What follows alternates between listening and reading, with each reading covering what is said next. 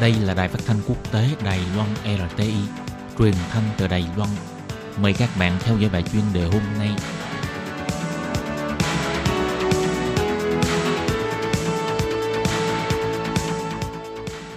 Thúy Anh xin kính chào quý vị và các bạn. Chào mừng các bạn đến với bài chuyên đề ngày hôm nay. Chuyên đề hôm nay có chủ đề là gia tăng tốc độ phát triển trí tuệ nhân tạo. Ả Rập Xê Út cần cân nhắc kỹ lưỡng trước khi mở cửa cho Trung Quốc. Và sau đây mời các bạn cùng lắng nghe nội dung chi tiết của bài chuyên đề này. Những năm gần đây, Ả Rập Xê Út đã không ngừng đẩy nhanh tốc độ phát triển công nghệ trí tuệ nhân tạo hay gọi tắt là AI, hy vọng có thể trở thành trung tâm khoa học công nghệ của khu vực. Và việc này có lẽ sẽ là một lợi ích to lớn cho Trung Quốc, bởi nước này có mối quan hệ vô cùng mật thiết với Ả Rập Xê Út.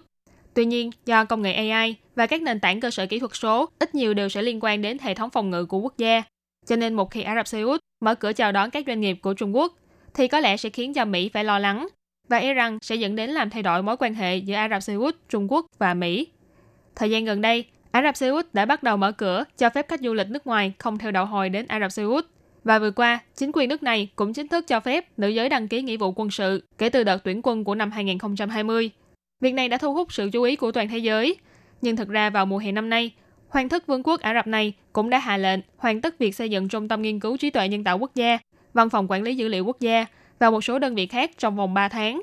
Hành động này mặc dù không gây sự chú ý lớn đến cho xã hội quốc tế, nhưng lại có thể gây ảnh hưởng đến mối quan hệ giữa Ả Rập Xê Út, Trung Quốc và Mỹ. Động thái này là nằm trong khuôn khổ kế hoạch chuyển đổi kinh tế tầm nhìn 2030 do Thái tử Ả Rập Xê Út Mohammed bin Salman đề xuất vào năm 2016. Đến năm 2017, vị thái tử này lại tiếp tục tuyên bố sẽ chi ra 500 tỷ USD để xây dựng đặc khu tự động hóa toàn diện mang tên Noem. Và khu Noem này sẽ liên kết trí tuệ nhân tạo với mạng liên kết vạn vật.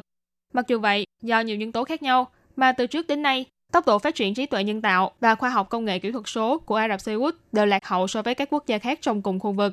Hiện tại, Ả Rập Xê Út với mong muốn có thể trở thành trung tâm khoa học công nghệ của khu vực Trung Đông đang chuẩn bị bứt phá. Với tình hình thương mại và quốc tế như hiện tại, thì việc bắt tay với Trung Quốc để phát triển khoa học công nghệ có lẽ sẽ thỏa mãn được nhiều yếu tố như thời gian hoàn thành ngắn và giá thành thấp.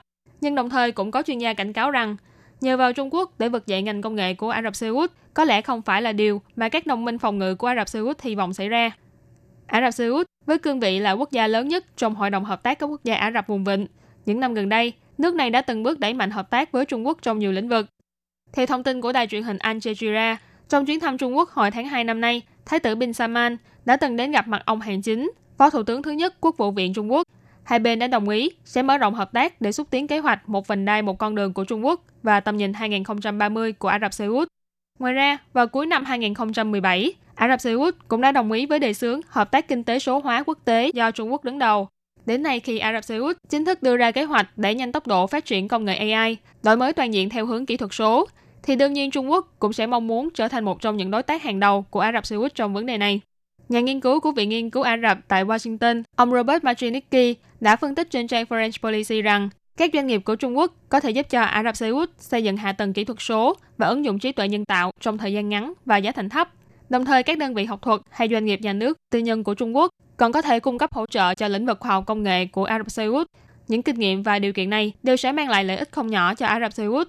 Mặc dù các doanh nghiệp Âu Mỹ như Google, SAP đều có ý nguyện muốn đầu tư vào thị trường này, nhưng đại đa số các doanh nghiệp công nghệ cao của phương Tây đều lo ngại về tình hình xã hội, chính trị và ngoại giao của nước này. Còn Trung Quốc thì đã chuẩn bị sẵn sàng đầu tư vào lĩnh vực công nghệ thông tin. Theo phân tích của ông Mojinicki, các quan chức Trung Quốc xem công nghệ AI và mạng thông tin toàn cầu như là một chìa khóa quan trọng trong việc gia tăng sức mạnh kinh tế và quân sự. Các quan chức và giới doanh nghiệp của Trung Quốc cũng nhận định rằng Trung Đông có thể trở thành mối liên kết để tiến vào thị trường châu Âu và châu Phi. Việc này vô cùng có lợi cho việc phát triển kế hoạch đường tơ lụa kỹ thuật số trong chính sách một vành đai một con đường của Trung Quốc. Nhưng nếu hiện tại, Ả Rập Xê Út đồng ý mở cửa cho các doanh nghiệp của Trung Quốc tiếp bước cho Trung Quốc lấn vào khu vực Trung Đông, thì e rằng là đang đi ngược lại với suy nghĩ của những nước đồng minh như Mỹ. Hồi hai tháng trước, xưởng sản xuất dầu thô của Ả Rập Xê Út vừa mới bị phiến quân của Yemen tập kích. Vì thế hiện tại, Ả Rập Xê Út vẫn đang rất cần các nước đồng minh như Mỹ bán vũ khí quân sự để phòng bị. Nếu Ả Rập Xê Út lựa chọn con đường hợp tác với Trung Quốc, xa rời đồng minh của mình, thì khi đó có lẽ sẽ mất nhiều hơn là lợi. Vì thế quốc gia Ả Rập này nhất định phải thận trọng tìm lại thế cân bằng trong mối quan hệ ba bên với Mỹ và Trung Quốc trong tương lai. Các bạn thân mến, vừa rồi là bài chuyên đề hôm nay do Thúy Anh biên tập và thực hiện.